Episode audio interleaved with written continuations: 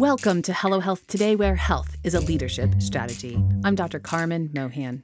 My guest today is candidate for the City Council, Mandy Mahoney.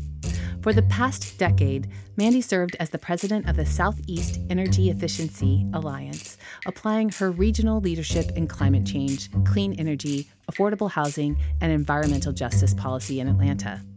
Living in Eastlake with her husband Sean and young son Paul, she is building on a strong track record of making a difference in Atlanta. She was one of the Beltline's early proponents and served as Atlanta's first director of sustainability. Mandy was named the 2020 Eastlake Y Volunteer of the Year. She was one of Georgia Trend's 40 Under 40 in 2016 and Atlanta Business Chronicle's 40 Under 40 in 2014. Mandy and I spoke about finding the voice we all need to feel confident. That little girl in me who is told to just sit quietly and and behave. I've had to invite her in and grieve the sadness that was that teaching as a child to be able to move past it and embrace that my voice matters too. There are moments in life that change us forever. He looked me dead in the eye and he said, if more white people were with us now the way they were in the early 60s, the world would be a better place. And when he looked at me, I felt that as a bolt of lightning had gone through my soul. And I knew that that was the truth I had to live by. Radical self care is vital when you want to make change. How do I show up in that authentic manner where I'm vulnerable and yeah, I'm I'm leading with love.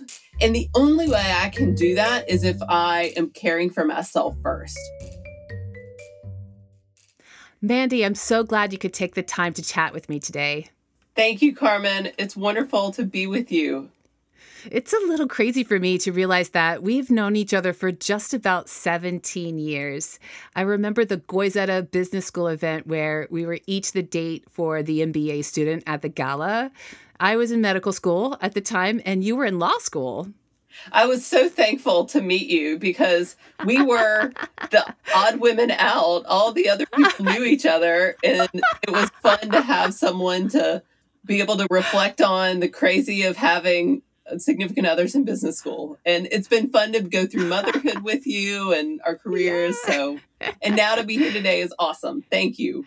Well, I want you to know that even back then, I remember thinking Sean is one lucky guy because that woman is so confident, smart, and fun. Thank you. And I have enjoyed how you know, we both are married to entrepreneurs. Indeed. It's funny. Like, who knew that was going to happen? It's true. And you know, being the wife of an entrepreneur, is a special, special road. So I appreciate that we've been able to commiserate and love them through all of these years. They're special guys. Um, they have good taste, but you know. They have great taste. So, even back then, you know, as a young law student, I believe you were a proponent of sustainable living. You were worried about environmental justice. When did environmental issues become so important to you? I mean, you made a career out of advocating for sustainability and against climate change. Environmental and social justice found me in first grade. I was educated by uh, the Sisters of Mercy. And there was a, a sister named Sister Bernarda who saw that kids could handle hard things. And t- she talked to us about poverty and inequity. And she planted the seeds in me that grew and sprouted through my life. And I, you know, started the environmental club in high school.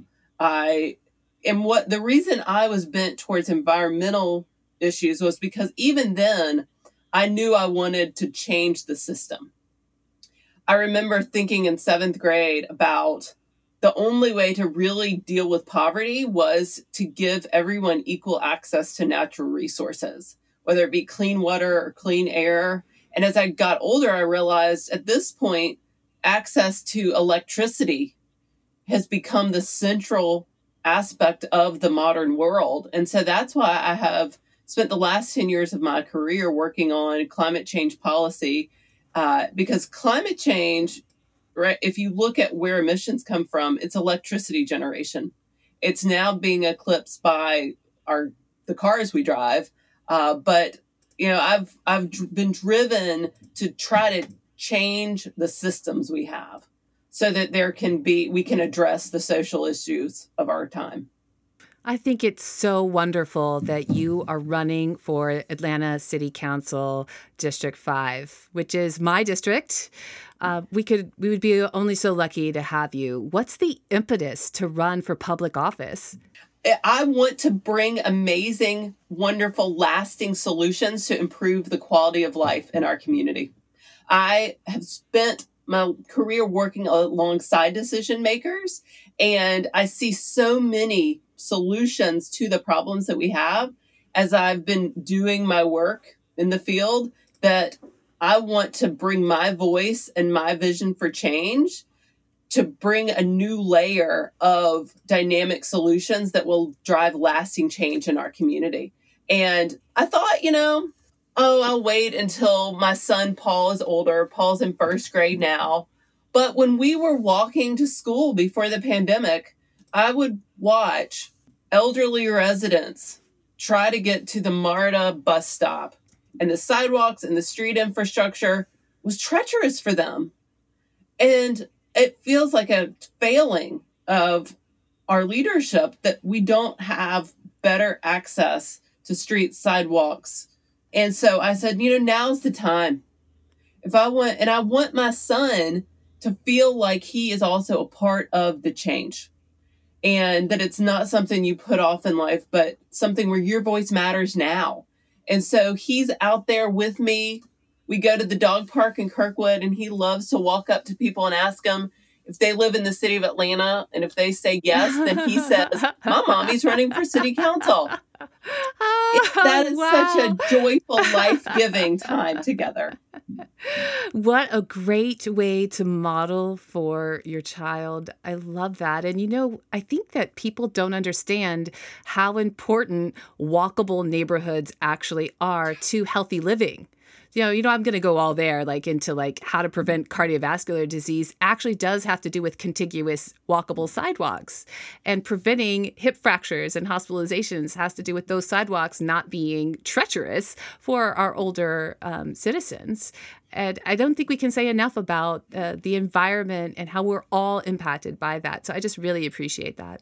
Well, and I'm curious for you, like also not just elderly, but how do you see it show up in your practice for people? Who are you know our age parents. Yeah, it's a big deal especially for um so for my runners they'll come in bleeding because the sidewalk ha- like got in the way and they just tripped and then they're out from running for three weeks right? Like just because they tripped over an uneven sidewalk. And then my moms who actually dare to walk with a stroller or even run with a stroller have a really hard time finding a place where that that's actually possible outside of um, our freedom path, which is really nice um, mm-hmm. segment. So, Mandy, according to the Center for Women in Politics at Rutgers University, as of April of this year, women in the US comprise just 30% of officials elected to municipal office. So, by municipal, the Rutgers um, Center is counting not just mayors, but also boards of aldermen, city commissions, and city council members. Why such low numbers, do you think?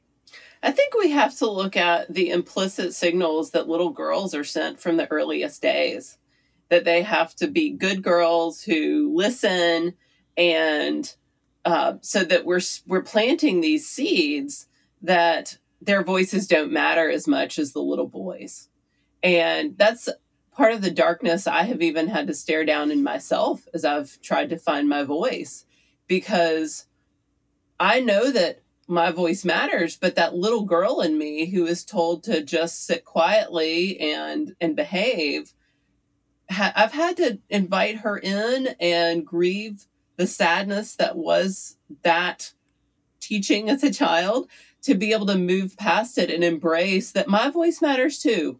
What I want to see, what I my ideas are worthwhile, um, and to stand in that power has been uh, something that I've had to to use lots of different tools to healthfully stand in that in that power that I want to em- embody. And so I think that we just need to own that that's that's part of the problem. But then, you know, when you layer onto that, women still carry the preponderance of responsibility at home. And I think that it is it is hard. You know, my days are long and trying to make sure my son gets a healthy meal and is, is takes a bath and is in bed on time and while I'm also doing the campaign work, it's a lot to balance. Uh, and so between those really practical challenges, but then also you know the implicit signaling in our society, I think when you put all that stuff together, um, it works against women putting their hands up to say, "I want to run."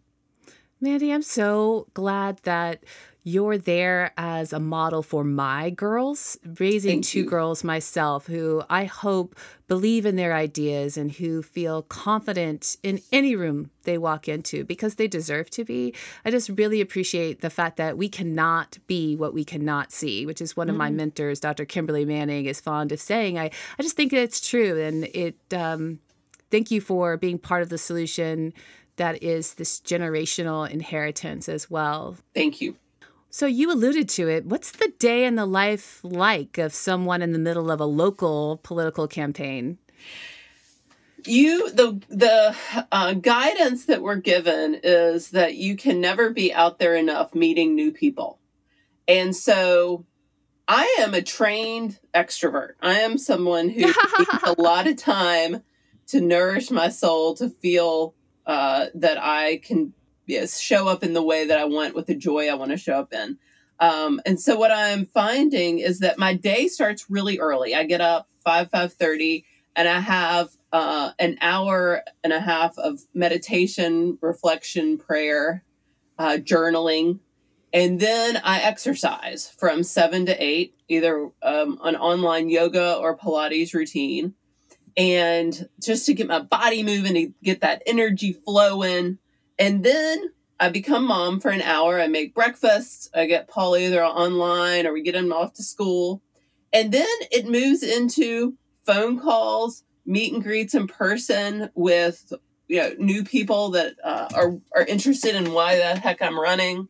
Uh, and my evenings are generally filled with online or and now in person public meetings. Like this week was the East Atlanta Business Association and hearing people's interest, like what they want to see different in their community. And then I also find time in there to write, to put out my vision of how I want to see policy change manifested in our community. Right now, the Georgia DOT is looking at investing in redoing the interstate bridge over Moreland, that is Moreland over I 20. And they are not taking into account the needs of bicyclists and pedestrians. And so I'm trying to motivate people to give public comment to say, Georgia DOT, you need to redraw your plan. So um, that's the mixture of things that comprise my days. Wow, that's so interesting because you are actually working on issues that affect my daily life. I'm over Moreland all the time. I'm always trying to run over um, in that area across Little Five, and I've almost been hit by a car several times. So, I mean, that ladders directly back to my day to day experience. I want to say in high school that I was only taught how our federal government works. And it's such a shame because Mhm. I'm much more affected by city politics than I ever will be, I think, by like the US Senate. I agree with you. And that's what motivated me to run. Like I've spent my entire career working at actually the federal, state, and local level of public policy. But when I reflected back in my discernment period for choosing, like deciding, am I going to do this? I looked at where I had seen the most change that impacted and made pro- positive quality of life improvements. And it was really at the local level. It goes back to the sidewalks, you know, using sidewalks as the symbol for the basic services you use every day. Um, yeah, I think we need to be more brave with how we are using our tax dollars to make the the future community that we want. We need to the you know the interchange over I twenty with Moreland that needs to be a model for how all different modes of transportation, whether you are in a walker or a wheelchair or on your feet or in a car. We've we have got to prioritize each of those modes equally. And right now in the South, we remain in this model of the car is king, and we've got to shed that. Maybe after the gasoline scare that happened last week, uh, people will be more amenable to that idea. I hope I can, so. I can't inspire them with like, look, walkability means less heart attacks because it's too far away. So let's go with uh, gasoline shortages and yes. being unable to drive a car. well, and climate change is going to continue to bring a lot of disruptions. Uh, that is, is going to force people. It's going to produce pain that is going to force people to make different decisions. You have served on many nonprofit advisory boards, including being involved at the King Center and serving as the board chair for Georgia Organics. Tell me more about your service work. I was that kid who was always in tow with their mom on volunteer projects. And so I have never not known what it meant to be in community. And as I looked at how I wanted to spend my non work time, I went, I've spent it in times that things that were really joyful and nurtured a part of my curiosity that I wasn't getting in my professional life. So in Georgia Organics, it, it was fun to get to look at sustainable agriculture policy, to look at how we needed to make it easier for there to be farmers markets in the city of Atlanta that required actually rewriting the zoning code so that farmers markets were explicitly allowed to exist. Wow. And now that's changing so that you farmers can actually sell their produce from their farm stand in Atlanta. And I so I enjoy being a part of that change so that the things that are on our hearts can become a lasting manifestation in the world. And Georgia Organics allowed me to do that. My involvement with the King Center was to honor the 50th anniversary of Dr. King's assassination. At the time of Dr. King's assassination, there was a tremendous funeral march that went from uh, Ebenezer to Morehouse College. And there was a group of us who got together to create that same space for people to pay witness to Don, Dr. King's uh, what he had done for our world and retrace the steps of that march. And it leading up to that, we had over a hundred gatherings where people made funeral wreaths in his honor. And I needed that for myself. I needed an outward way to show my expre- appreciation and for all he did and the law and his loss to this planet. And so by being in community with people, my soul was nurtured and I feel like we created space for other people to have their soul nurtured also. It's so wonderful. Wonderful. You have been the leader of your own nonprofit organization for many years, and so you are no stranger to fundraising on behalf of a mission and in service to others. But I wonder is it hard to ask people for campaign money?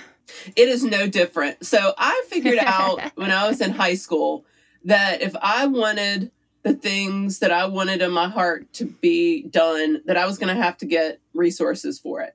And because my parents were not in a place to be able to send me on, you know, trips to Washington, D.C., like other kids' parents were.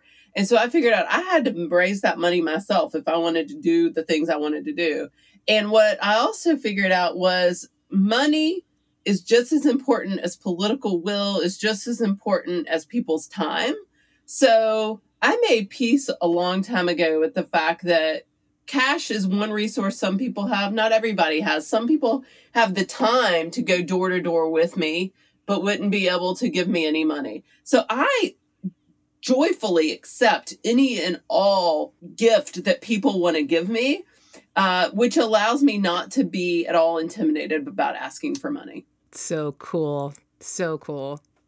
What's your main issue for our city? How are you going to make us better? Affordable housing, far and away, is the crisis that is afflicting our community right now. And I think it's important that we use the modifier adequate. We need adequate affordable housing, not just housing people can afford. So we need to look at the quality of, of the homes people are living in. And what the data shows is that people on the the lower end of the economic spectrum, if you make $40,000 a year or under, it is more likely that the home you live in has mold and mildew issues, which I would love to hear you reflect on because the data shows that those people are much more likely to have indoor air quality driven illnesses. Oh, yeah. You know, all this asthma among children in our city is really being driven by allergens, mold, leaf mold being a, a huge one. And, you know, it's really awful. I could either give this kid, you know, a ton of steroids and inhalers, or I could just write a prescription for an affordable house um, hello, what are we doing with not only our our healthcare system, but how could we treat people that way? It's it boggles my mind, but I know that it, there's a political answer. Well, and there are other cities in this nation where doctors are actually prescribing weatherization. So what you're intuitively seeing is happening and the non the Southeast Energy Efficiency Alliance is the nonprofit that I've where I've served as president the last 10 years. And that is one of the big hairy audacious visions we're holding. And we're working with the Georgia Center for Health Policy with the Atlanta Volunteer Lawyers Project to pilot some of this work to use healthcare dollars to go in and be able to invest and make one time change outs in these houses so that these little kids are not having to go to Hughes Spalding emergency room Absolutely. for their asthma. And and it's not just the little kids that are being affected. Also, some of our elderly that have lung issues like COPD. If I could just get them a heater eh, and they weren't being exposed to cold air so often, I wouldn't have to hospitalize them with pneumonia every other month. Um, and every hospitalization costs us so much money as a society. But it's not just that the funds that I'm worried about. I'm worried about the human suffering I have seen that is absolutely housing related. I worry that um, this issue is so complicated. Folks don't believe me when I say that so many lung issues that arise are really just uh, environmental and a result of poor housing. Mm-hmm. Well, I am pleased that the Biden administration is prioritizing this. And there's actually movement within the Medicare and Medicaid system to study this and look at how we're allocating the funding to be able to support deep weatherization of homes so that you can s- see less of these people in your practice. Thank you. so, Mandy, I have to ask this question, which is a little prickly, but I have to ask it because 2020 was such a divisive, explosive year especially among racial lines. Mm-hmm. If you win this seat, you'll be replacing a long tenured councilwoman, Natalyn Archibong, a black woman. Mm-hmm. There are many in Atlanta who would like to see diversity, equity, and inclusion in our politics. So, how can you further improvements in race relations being from the majority? Thank you for that question. And thank you for asking it so bluntly and honestly. That's the only way that we can get at truth in this. And you know, as you know, Councilmember Archibong is running to serve as Atlanta City Council president. And so this is an open seat. And as I look at the topic of diversity, equity, inclusion, I think we have to look at it on a number of layers. One, I've spent my career paying witness to the historic racist policies that have gotten us to this uh, place of inequity we are at today and have maintained inequity since slavery. And I want to challenge and call out that policy to root it out so that we can have a more fair and just and equitable society. And I think that manifests through the way we're spending tax dollars to make housing permanently affordable and to give people better access to sidewalks and street infrastructure so that they can move around in their life in a free manner. In my own life, diversity, equity, and inclusion has been something that I have been a champion for throughout the climate and clean energy space. And as a woman, I see the duty that I have to create the safe space for more women to be in the conversation and for more people of color to be in the conversation. And by looking at my own privilege and reflecting on that and challenging that and looking at the systems and challenging how they're set up, I have found that there is a way to create the safe space that is inclusive to have all voices be heard. Was there a moment that helped you find your voice on race and justice? A few years ago, I had the honor of speaking with the gentleman who smuggled the letter of the Birmingham jail out in his waist shorts for Dr. King. And he looked me dead in the eye and he said, if more white people were with us now the way they were in the early 60s, the world would be a better place. And when he looked at me, I felt that as a bolt of lightning had gone through my soul. And I knew that that was the truth I had to live by. From that day on, I needed to put aside my guilt and shame, my own privilege, and change it to see that I need to use my power to create safe, inclusive spaces. And so that's what I'm committed to doing. I got prickles. I got goosebumps. Thank you for that. Let's take a short break. We'll be right back. Did you know women only have about 15% share of the voice distributed by main media? Last year, only 21% of top charting podcasts had a female host. This is because we need more ratings and reviews. We need you. This is the only time we'll ever ask you to stop listening. Hit the pause button. Take the time right now to rate and review us. Help us change the stats. That way, we can be here when you're ready to listen again.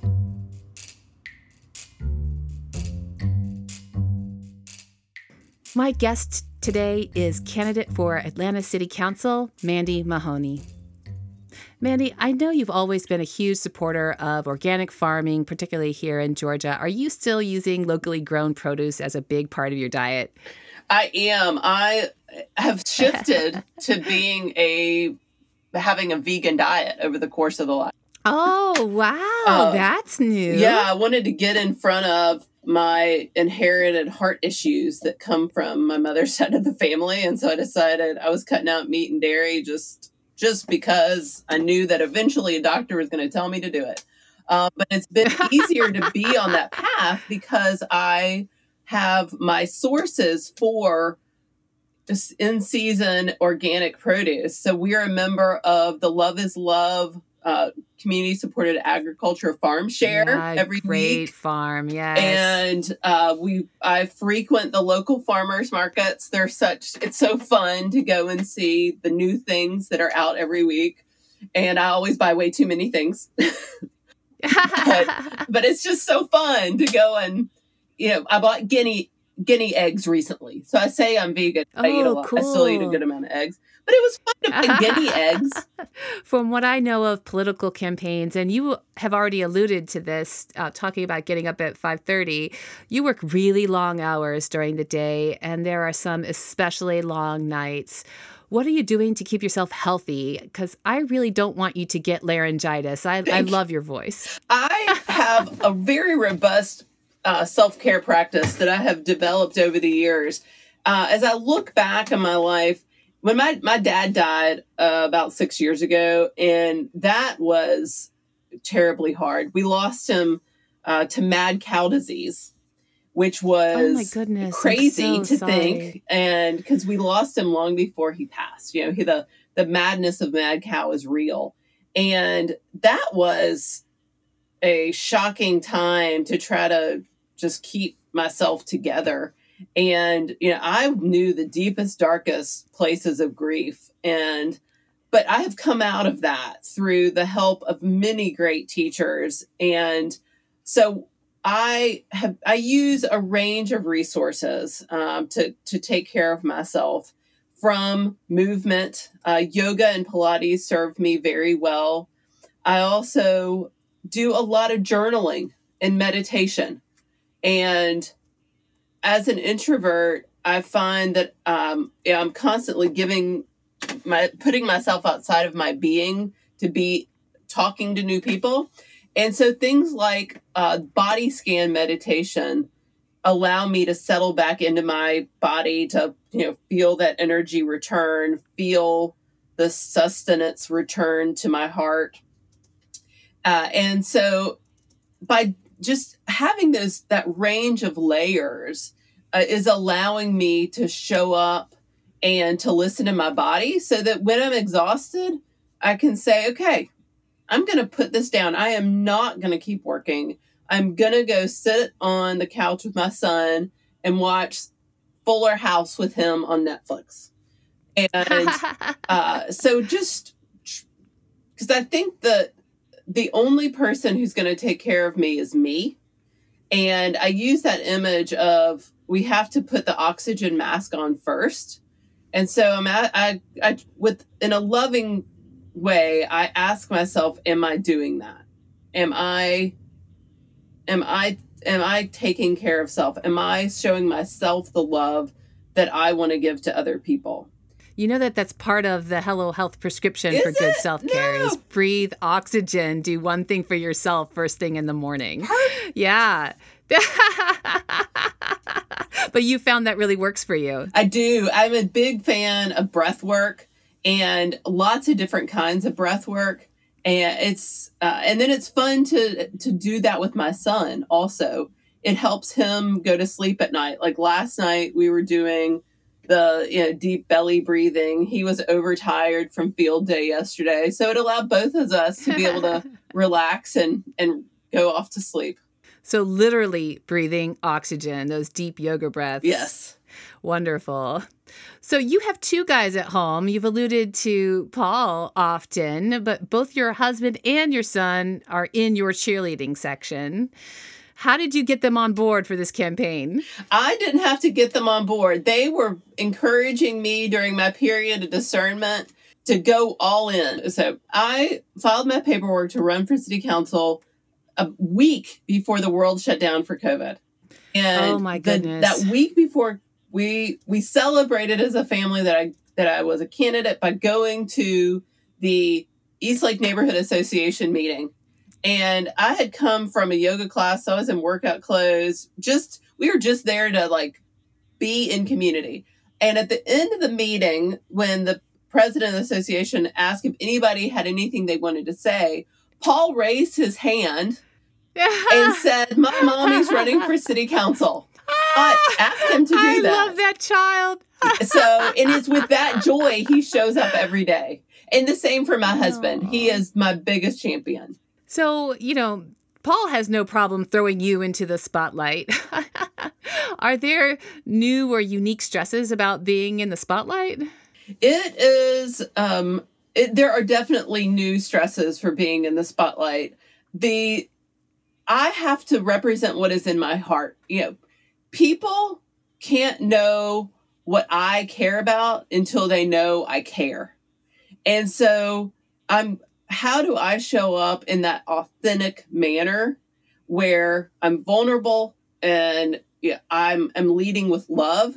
And the only way I can do that is if I am caring for myself first. If I'm I have to be nourished, refreshed. I can't be exhausted.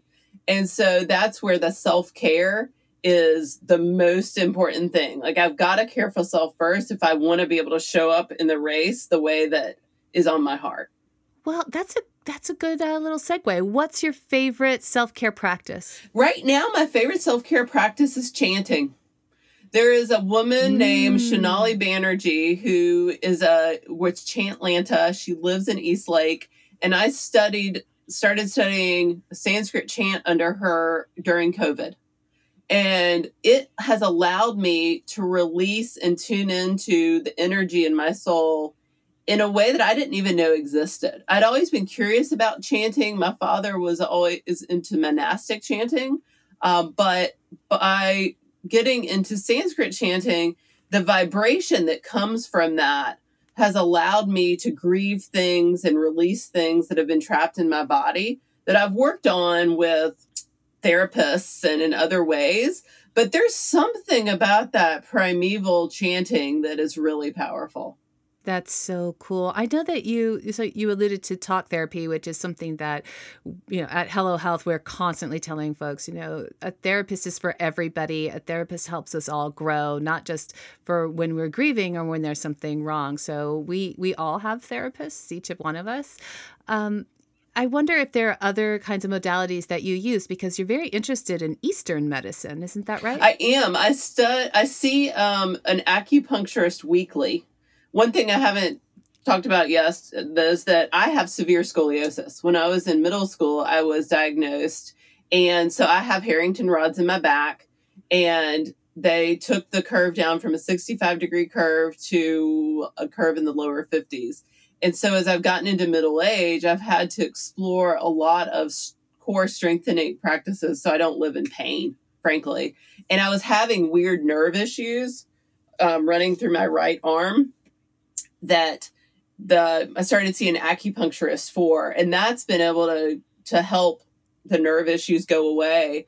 But it has been more to become just a regular part of my self care routine. Um, and by seeing the acupuncturist, she's identified things that I've needed to take out of my diet, which is really why I've cut out dairy and meat. And so my inflammation has gone down. I've gone down two dress sizes over the course of COVID and it was wow. not by trying. Yeah. Oh, you know, I was about to say holy cow, but that's the wrong yes. thing. Oh, the onion. well, it's time for action steps for today. Mandy, what advice do you have to keep us all feeling well, even as we work really hard for what we want? Follow your joy.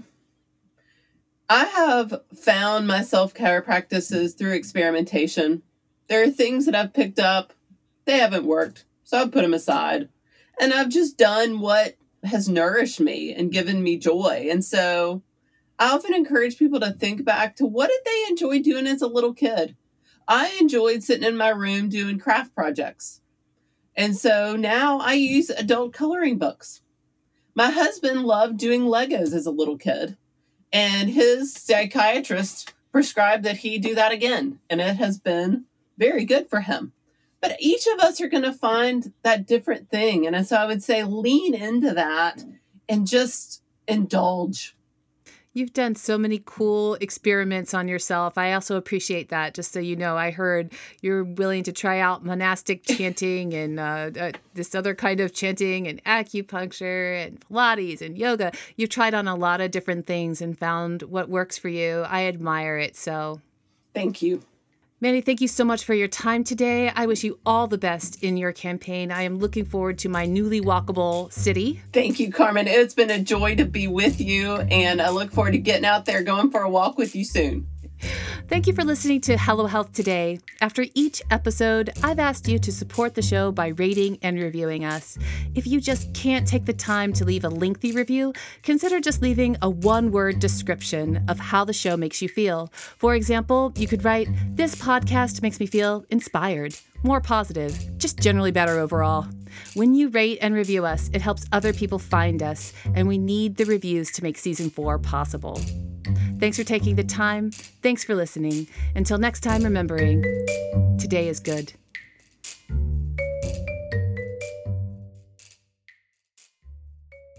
Hi, everyone. Thank you for tuning in. Because I am a medical doctor, it's important for me to tell you that nothing I say here in this podcast can substitute for your doctor's advice. My lawyers make me say the same thing this way. The contents of this podcast are neither intended nor implied to be relied on for medical diagnosis, care, or treatment concerning any individual.